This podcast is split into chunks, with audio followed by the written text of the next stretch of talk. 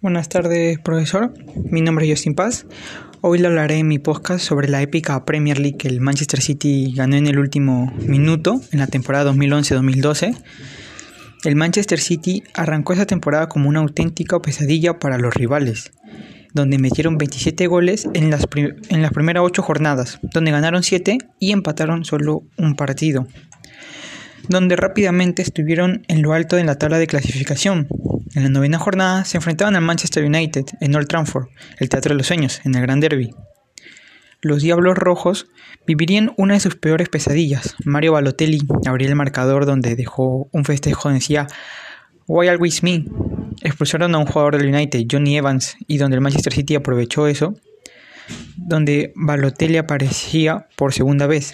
De ahí vino el gol del Kun Agüero y un gol del Chino Silva, donde Fletcher anotaba un golazo a favor del United. Y después de eso apareció el bosnio Edin Checo con un doblete. Y así los hombres de Mancini jugaron de una manera muy superior y muy espectacular ante un Manchester United que estaba abatido con, con el resultado de 1 a 6, una goleada histórica.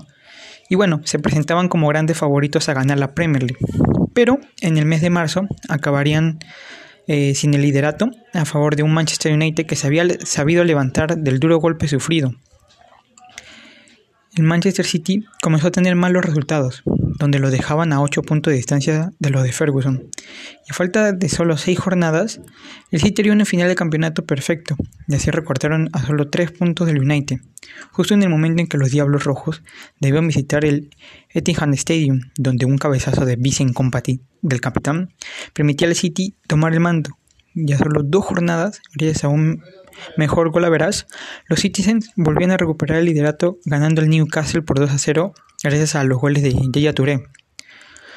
Eh, les dejaba un partido de ser campeones, donde estaban a solo 90 minutos de romper una maldición que duró 44 años sin ganar la Premier League, donde el City recibió en la última jornada al Quispy Ranger, que se estaba jugando el descenso. Era un partido de vida o muerte para eh, uno de los dos. Los Diablos Rojos anotaron un gol a los 20 minutos de juego, gracias a un cabezazo de Wayne Rooney. Y en ese momento ellos eran los campeones.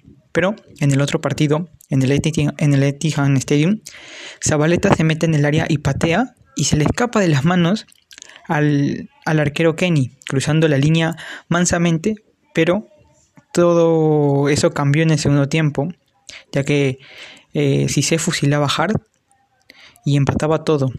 Y un jugador del Quispy Ranger se iba expulsado por un codazo a Carlitos Tevez, al Apache.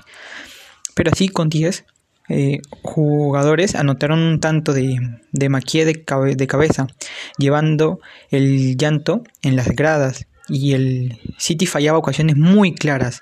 Y se sentía ese desastre, se palpaba entre una afición que veía que el sueño de, de ver a su equipo campeón se fumaba. Y en el minuto 92 eh, apareció un cabezazo certero del bosnio Edin Checo, que, que siempre aparece en, los momentos claves, y hizo lo que los aficionados volvieran a creer. Y los aficionados que ya habían abandonado el estadio volvieron a ver a su equipo, y a solo falta de un minuto para el final un gol del Kun Agüero desataba la locura absoluta, dando el campeonato a un Manchester City que nunca dejó de creer y a un Manchester United que se acostumbraba a ganar siempre, se, se quedaron sin entender nada. Y donde después de una campaña así como la que hubo, eh, Sir Alex Ferguson se retiró del United. Y donde el Kun Agüero fue la máxima figura de ese Manchester City, donde ahora eh, sigue su legado siendo una leyenda en la historia del City, donde ha ganado todos los títulos posibles y convirtiéndose en un gran referente hasta el día de hoy. Que no solamente él, sino eh, también David Silva y Vincent Company, que los tres ahora van a tener una estatua en el estadio para conmemorar esos grandes jugadores que han pasado por el City y, y también este título se lo deben al al jeque que vino en ese mismo año a intentar conseguir la Premier League y donde lo pudo conseguir. Gracias.